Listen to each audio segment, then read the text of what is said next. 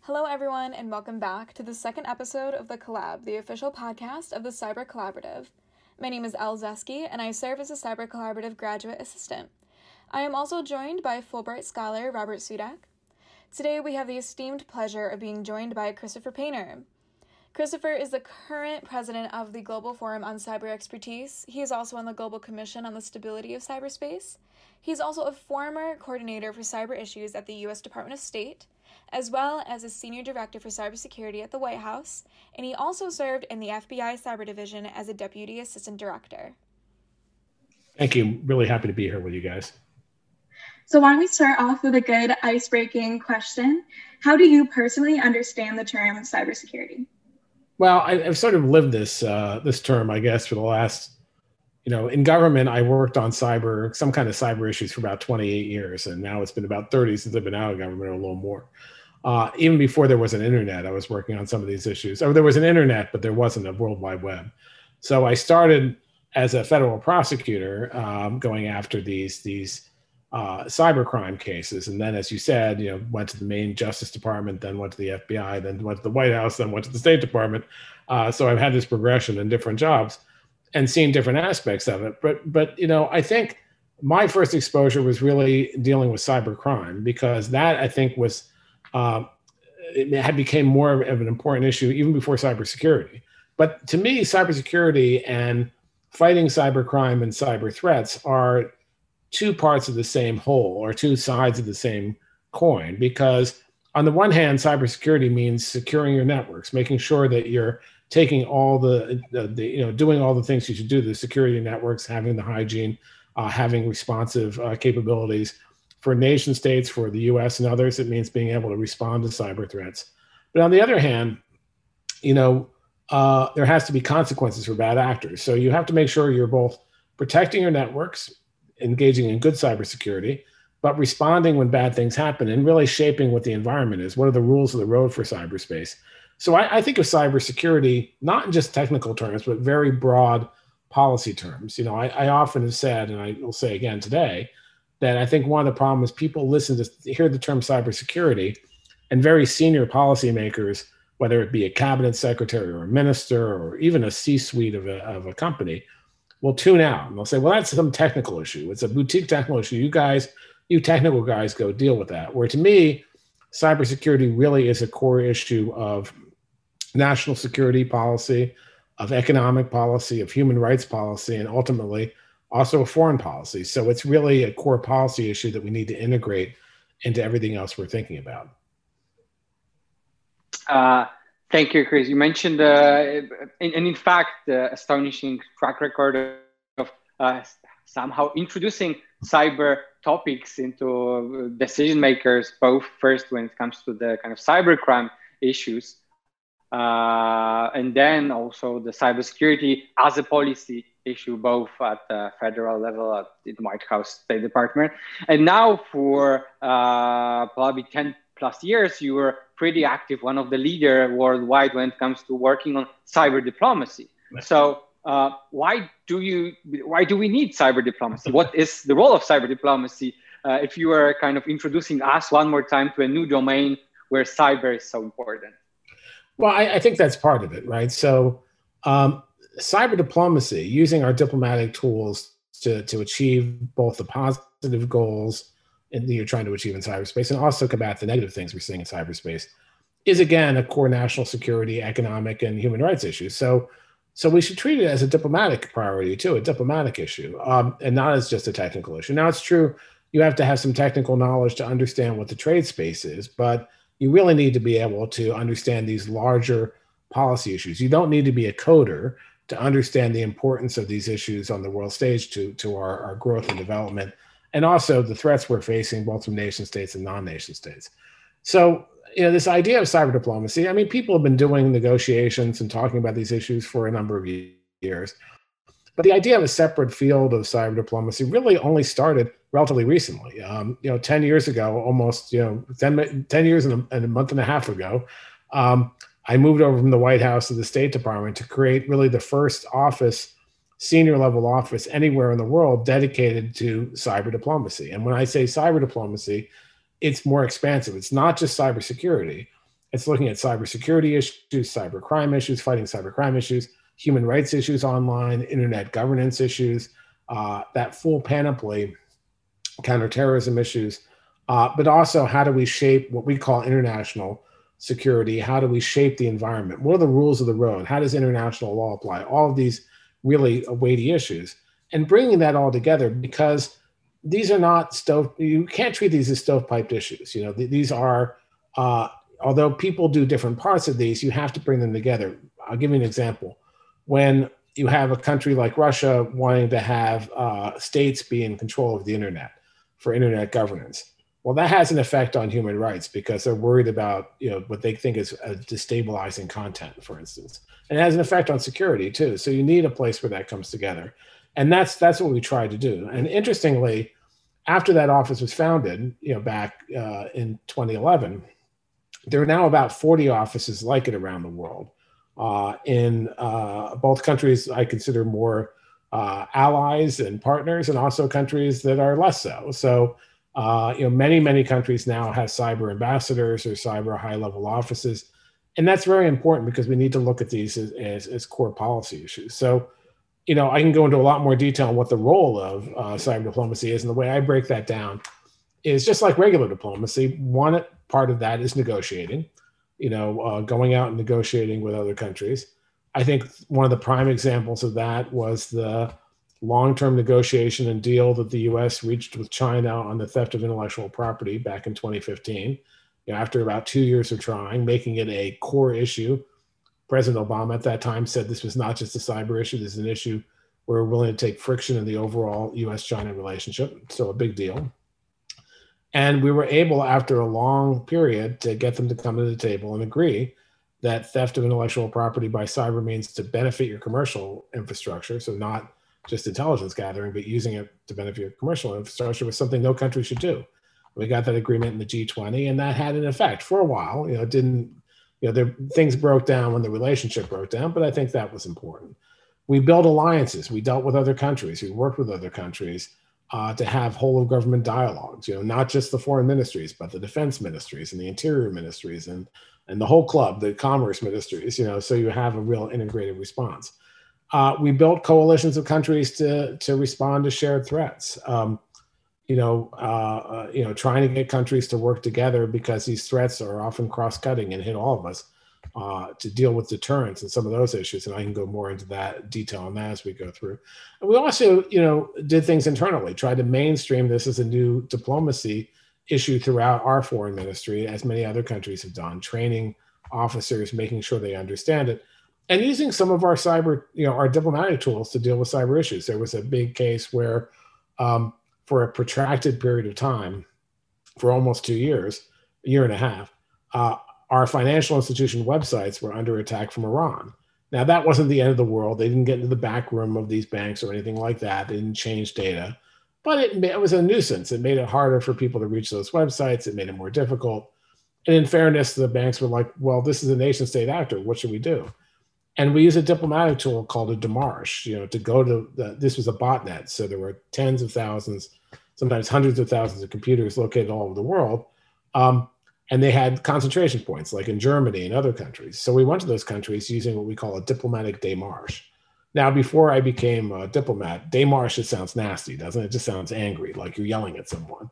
And often that's what a démarche is. Like a country démarches another. It means stop doing that or do this. But this one was a nice démarche. It was help us, you know, use whatever tools you have in your country to help us mitigate this threat, and we'll help you. So building those alliances. So, and then the last one, which is I think we're going to spend a fair amount of time talking about, is this idea of what are the rules of the road in cyberspace? What is the framework for greater stability in cyberspace?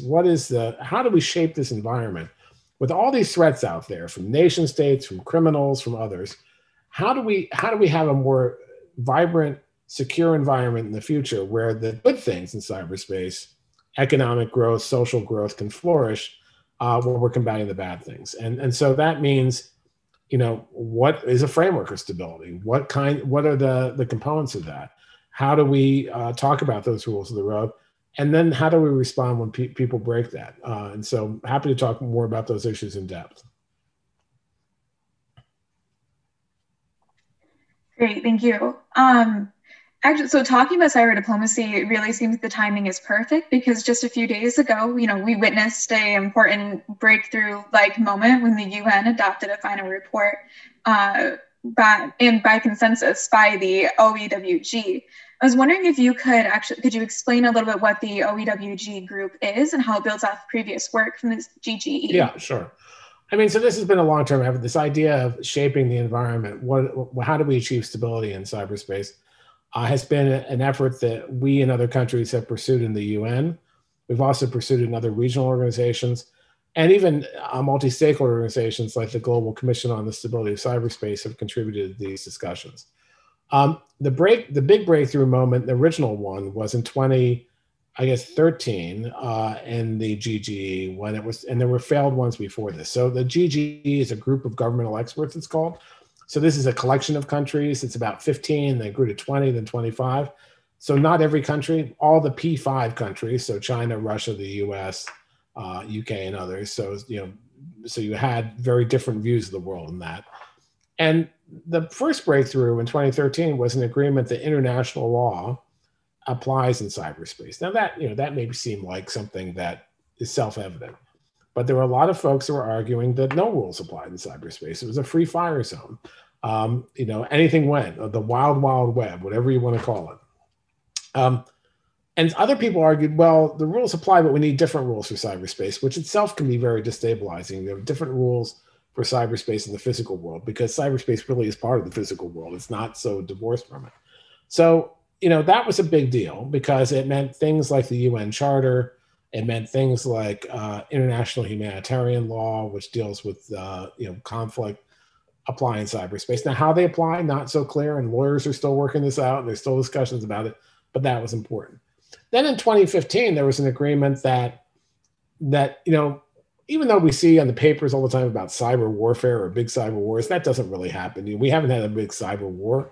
We haven't had the cyber 9/11, the cyber Pearl Harbor, whatever else people like to talk about all the time. That hasn't happened. But we've had very serious cyber incidents that are below that very high threshold. And, you know, these have been thefts of information like the Chinese event I was talking about. They've also been disruptive, you know, attacks like the Saudi Aramco one is a good example and others. We've seen mixed blended attacks like the election interference in 2016, which I have to say, the cyber people weren't even ready for. We were focused on traditional attacks and not this kind of blended attack, this information warfare. So you had this range of things that happen all the time. And then the question is, well, how can we do something about that? So the idea of voluntary norms of behavior, which are essentially rules of the road, voluntary rules of the road. And we were able to reach an agreement with all these other countries in 2015 that, for instance, countries shouldn't attack the critical infrastructure of another country absent wartime. Now, if it's wartime, just like in the physical world, you can bomb a railroad track. There are rules. You have to not go after civilian targets. You have to have proportionality, et cetera. But as I said, we haven't reached wartime most of the time. But below that threshold, you shouldn't do it. Countries shouldn't go after the critical infrastructure of another country at all, you know, that provides services to the public. And that was agreed. Countries shouldn't go after the computer emergency response teams. They're like the ambulances or the hospitals. So we had a number of these voluntary norms that were agreed to in 2015. And also this idea of confidence building measures. So these are just ways to de-escalate situations, to make sure there's communication. They can be things like hotlines. They could be things like exchanging doctrine. They're practical things. And you take international law, norms and confidence building together, and that's a stability framework that we're trying to build from. Now, in 2017, unfortunately, that group of governmental experts couldn't get anywhere. Their consensus, these are consensus reports. And it was geopolitical. I mean, Russia and China were not willing to make any compromises. We weren't making any progress. No one wanted to backslide, so it just couldn't reach consensus. And then there was a resolution in the UN to create this open-ended working group, which is not just 15 or 20 or 25 countries, but every country, like all, what is it, 196, I think, or 197? I always get that wrong. But a lot of them. And there was a lot of, frankly, doubt that they'd be able to reach a consensus, because again, they had to reach a consensus. And the good thing about this was it got many more countries into the game. Many more countries were discussing these topics for the first time. They hadn't really discussed it at depth before. And that helped elevate this issue, I think, and make it more important. And the other good thing is, against all the doomsayers who were saying would never reach consensus, they reached a consensus just last week, as you said. They came out with a consensus report, which is a huge thing. Now, you know, I think I and others would argue what they agreed to in the report wasn't a huge advance over what had been agreed before. But the difference was this had been agreed, you know, explicitly by all these countries at a political level. And there were some other good things in there. There was more discussion of capacity building, more discussion of other stakeholders. So there were some good nuggets in there. And the best thing about it is there was no backsliding. So the big worry was that the commitments that were made before, people would start moving away from these things like international law applying or norms. And instead, there was complete affirmation of those. So that's very important. Now, there's another GGE that's also taking place, and they're supposed to come out with a report in the next couple months, I believe. So we'll see where that goes. But I'm also happy that we're able to reach a conclusion. There'll be a lot more work, both in the UN, but frankly, in other forums. We've done a lot of work with the Organization of Security in Europe, you know, OSCE on confidence building measures. We worked regionally with OAS, the Organization of American States, ASEAN, with the EU and others. So this is an ongoing effort. But so I'd say it's a breakthrough because they reached a consensus, and it's a good platform. And it also sets a level of accountability. Not momentous necessarily, but momentous because it happened. Okay, great. I think we're going to go back at one point to the fact that you mentioned that there are so many platforms, so many organizations active in this sphere of cyber diplomacy already, not only interstate, not only international, but also those one including a lot of stakeholders, including the private one, including expert groups and so on and so on. But you mentioned, and I will probably follow up now on this, you mentioned that in the consensus report, there is also bigger, higher, I would say, bigger focus on capacity building itself. And that interests me because you mentioned, and I would totally agree that because there is a lot of new players, a lot of new national players active in this debate, it's per se already kind of added value. It's already something good. And now we see that also a little bit maybe the focus is shifting from this strict focus on what applies, what's the rule of engagement, so to say, and so on, or maybe on different topics which other like big players also seen them, but they were not the key ones. And now when the group is more, I would say, it's wider, first and foremost, but also smaller state, developing states are more active part of the discussion, the capacity building is there. And I'm not pretty sure whether everyone who in our audience would understand what does it mean, in fact, capacity building in cyberspace. So maybe let's start here. So what is cybersecurity capacity building, and what's the goal there? What are the tools there? Who is doing that?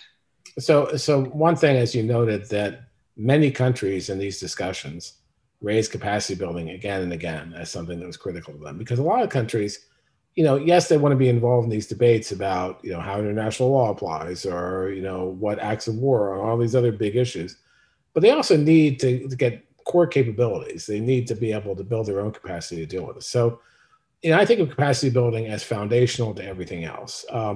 If you don't have countries around the world, you know, rising to a certain level, they're going to be left behind, and that's not acceptable. And it's not just an issue for the big countries; it's an issue for every country. And it's not just an issue for countries. It's a multi-stakeholder enterprise. I mean, it's not just governments, but it's the private sector and civil society that play a role in capacity building. Now, what do I mean by capacity building for cybersecurity? I mean, you know, it could be everything from technical capacity building, like making sure that you have trained law enforcement officers, trained technical people to be able to deal with threats, to the policy issues. And the policy issues include and I'll map this on the Global Forum on Cyber Expertise, because the whole point of that organization which I'm very proud to be the president of the foundation of, is to make capacity building, rise its level of importance, give it more prominence, but also to coordinate it better around the world. And so we have 130 members and partners now, over 60 countries from all over the world, private sector actors, members, and also civil society and academic groups, and that's great. And the point of that is to bring people together to discuss these issues. And we've divided it into working groups. So one working group is on strategies and policies. So capacity building to have a national strategy, every country should have a national strategy on cybersecurity. That's important. It's important for signaling. It's important for organization. So that's one issue of capacity building. Another one is, and that's a blueprint for what the rest of the government will do. And ideally, you build that in a multi-stakeholder way. The other is, training diplomats to deal with these issues that I just talked about norms and international law and accountability. A lot of countries are just new to this game, so just helping them with that and helping implement. There was a lot of talk about implementing the norms in this OEWG. Well, implementing means really putting them to work, and countries need help doing that. So that's another thing that the GOC has organized around. Another big area is incident response, having computer emergency response teams, or CSIRTs, having the ability to deal with critical infrastructure issues. So our second working group deals with both incident response and critical infrastructure. The third one's on cybercrime, which is a big issue everyone's facing, but that's part of the cybersecurity issue. And the fourth one is on skills and education and awareness, which are all related, and that goes to a lot of the training that needs to be done. And finally, there's one on standards. And I think that represents a big swath of the cyber capacity building that needs to be done. And the GFC brings those different groups together, those stakeholders together,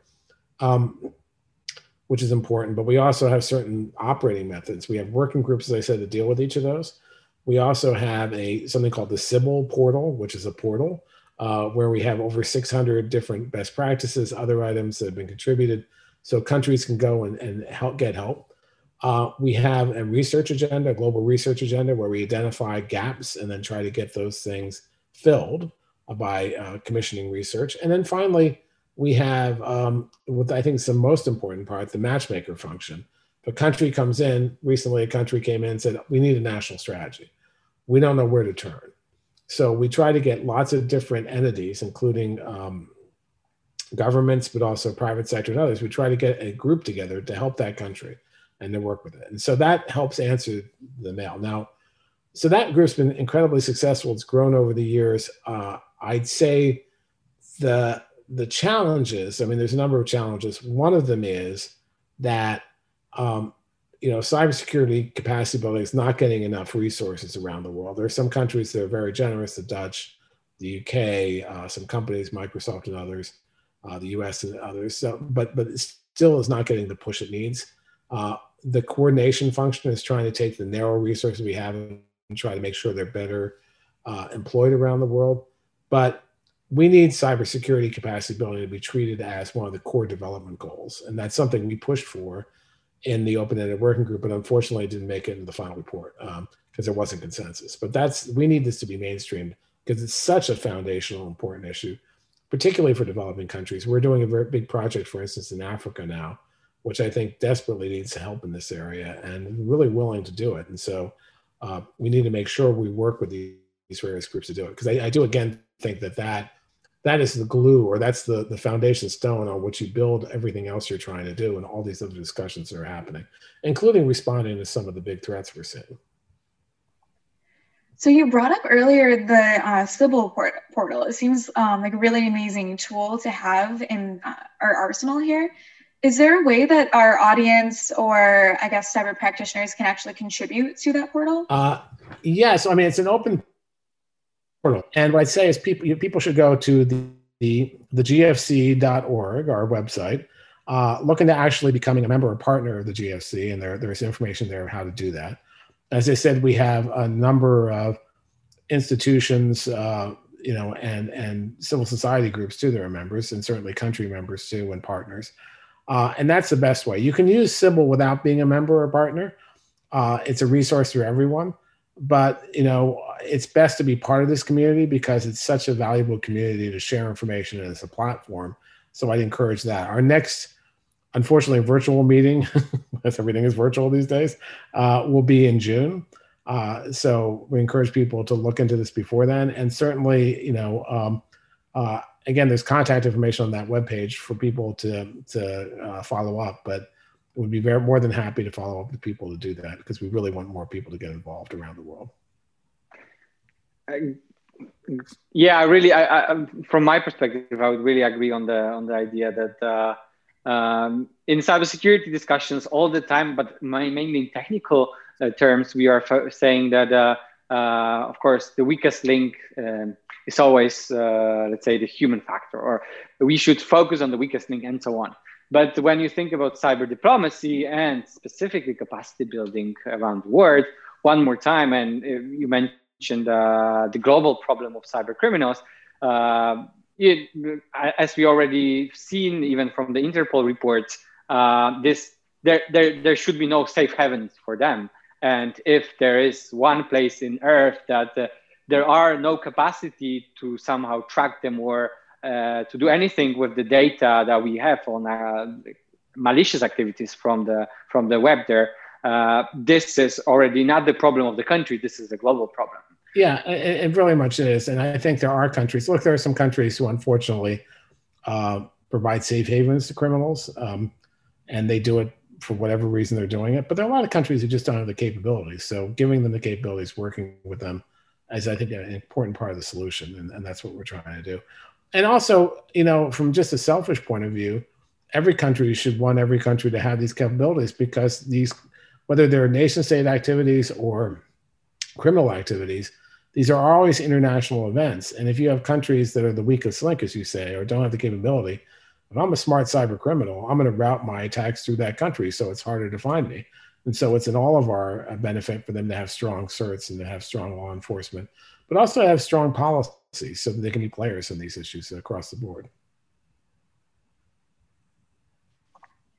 Great. And do you think there's any larger lessons we should be learning from the recent large attacks that we're seeing, like the SolarWinds attacks? Yeah, I mean, it's an interesting thing. You know, on the one hand, we've had these large intrusions, SolarWinds and the Microsoft Exchange server. We've also had major other incidents like ransomware, which is mostly a non-state issue, which is huge.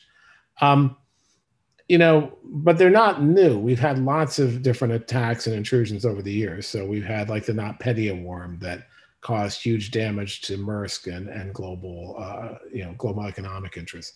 We had the WannaCry worm that took down the NIH in the UK. So we've had lots of bad malicious incidents. The SolarWinds intrusion looks like it's probably espionage, but that doesn't mean you have to sit in your hands and say, that's great. You know, good on you for doing that. You still can respond and should respond. The Exchange server looks like that might be the case too. Although I'd argue the Exchange server is more of a, it's to some extent more of a reckless sort of espionage because it left all those computers open to other attackers. And we see ransomware attackers going after that. Now, the good thing about these things, if you can find a good thing, is it raised awareness. You know, you have a new administration in the US coming in, and I think they're taking this very seriously. They have, you know, President Biden has already said he's going to make cybersecurity a priority at every level of his administration. He's already designated a high-level people at the White House. I think this is going to be a core issue. You know, of course, we'll have to see them walk the walk and not just talk it, but they've already started walking it, so that's good. And the other good thing is a lot of the key people on high-level positions in the U.S., including the Secretary of State, Tony Blinken, the head of Homeland Security, Alejandro Mayorkas, the DNI, and the National Security Advisor, Jake Sullivan, all have dealt with these issues before. So they're not coming into this cold. They understand cyber, and that's important. So I do think we should, to the extent we can, use these as lessons, you know, both to raise the awareness, but also to understand we're very vulnerable and we need to be better at protecting our networks.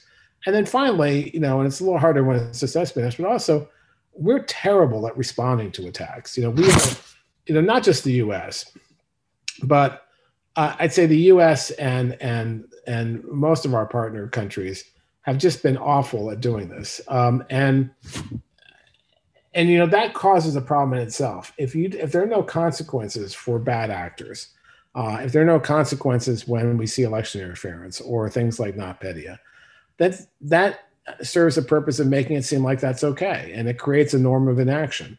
And it means that they'll do it again. It means that other countries or bad actors who may be on the sidelines, they'll say, okay, well, why shouldn't I do this too? It's costless and I get some benefit out of it.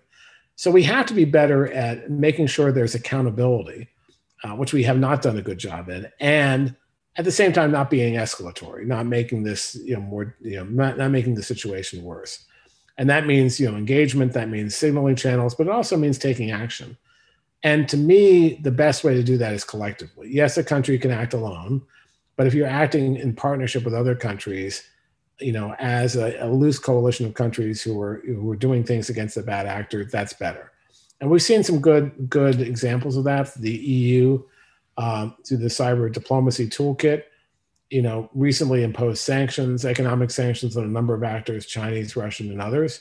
I have to say, I didn't think that would happen. I love the diplomatic toolkit, but the idea of all the EU countries agreeing, I thought, well, that's going to be hard. But they did it, so that's great.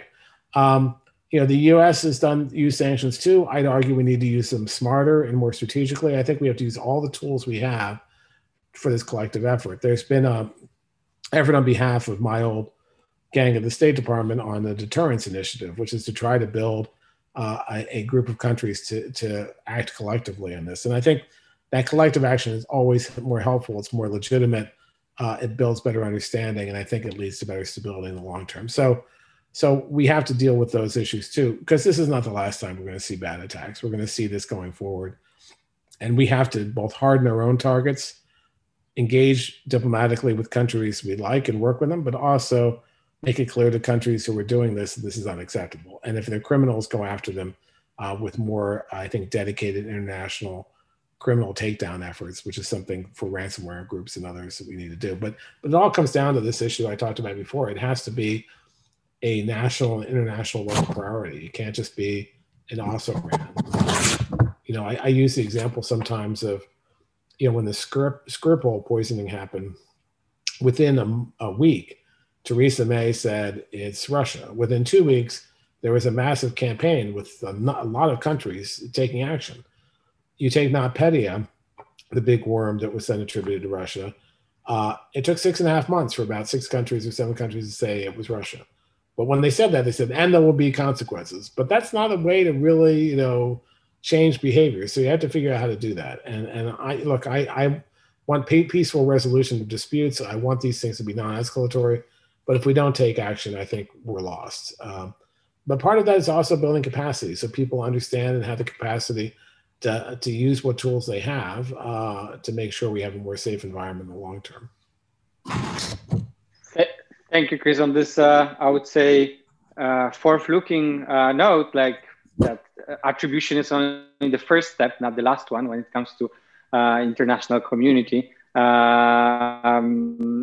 will be probably wrapping up because a lot of intense topics have been covered. I think a lot of our audience will visit now both the Global Forum on Cyber Expertise or even the Commission on Stability of Cyberspace and how it works, and especially will follow closely the next development at the UN level, and not only at the UN level. Thank you very much for your time, that you shared with us all these insights. And I hope next time we're going to have the chance to speak. Then we're going to be just summarizing what other next conclusions, consensus happened on the global level, and how the cyber capacity building became already the core when it comes to even the development strategies of not only countries, but also international community. And thank you for that. And it's been great being with you. I'd urge your watchers and your listeners to do two things. One, if this is an area you're thinking of getting involved. This is an area where, I said this often when I was at the State Department and other places to younger folks coming into this issue. This is an area you can have more impact in than most others because it's a new and evolving area. It's not all figured out. This is something where you, even if you're relatively new, can have an impact. And second, if you're so disposed, if you have the resources, if it's an interest of yours, do get involved in capacity building. It's really a key thing that we need to work on around the world. So really wish for that. I wish I could say I think all the problems are going to be solved in a year, in 2 years, or 5 years. I've been saying that now for 30 years. I think this is a rich area that's going to have lots more to come and lots more growth, unfortunately, and lots more challenges. But it's important for us all to come together and to work on that. And I think to make sure that we're having an impact.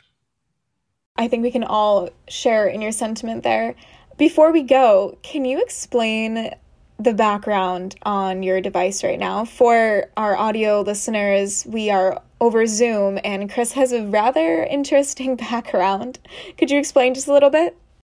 When I was at the State Department, most people in foreign ministries have little knickknacks from around the world of things they, collected. And I had some of those too. But I tried to make my office a little unique. So I had movie posters where hackers or computers were some of the main characters or had the main role. And there were about 30 of them. I've identified like 75 movies now. But my favorite one, I saw this when I was in grade school, and I actually sat through this twice, so that tells you something about me, was this movie Colossus the Forbin Project. And here is the original poster here. And you can tell it's a 1970s movie because people are smoking and stuff. But the basic idea was the US built this big supercomputer Colossus in the mountains in Colorado to control its nuclear arsenal and take the man out of the middle and have perfect deterrence. So the computer made all the decisions. But then the Soviets, because in 1970 it was the Soviets, they stole the information. They built their version in the Urals. And the two computers started talking to each other. They became self-aware. It's a great movie, trust me, but very dystopian. And they decided to take away all civil liberties to protect humankind from itself and take over the world. So it was the very first movie, long before War Games or Terminator, all these other movies where computers took over the world. And then this, the background that I had before was this, and what this is in Bletchley Park in the UK, and it is the first programmable digital electronic computer in the world. And it was there to break the high-end Nazi code. So everyone knows the story of Enigma and the Enigma code and how at Bletchley Park in the UK, they broke that code using these, what they call bombs, computers. But there was a higher level code that was used by Hitler and the high command. And that was the Lorenz code. And that was so complicated, they had to build this big computer. And they did it. So the story is that movie poster is the dystopian Colossus, but this, the real Colossus, unlike the movie, which ended in bad and dystopian world for everyone, this actually helps save the world. So computers and computer technology can play a good role and a peaceful role, and we hope that that will happen in the future. Indeed, we hope it's gonna go this direction rather than the other, yeah. And taking into account all this machine learning discussion, also already international discussion when it comes to regulating the artificial intelligence in the future or other technologies.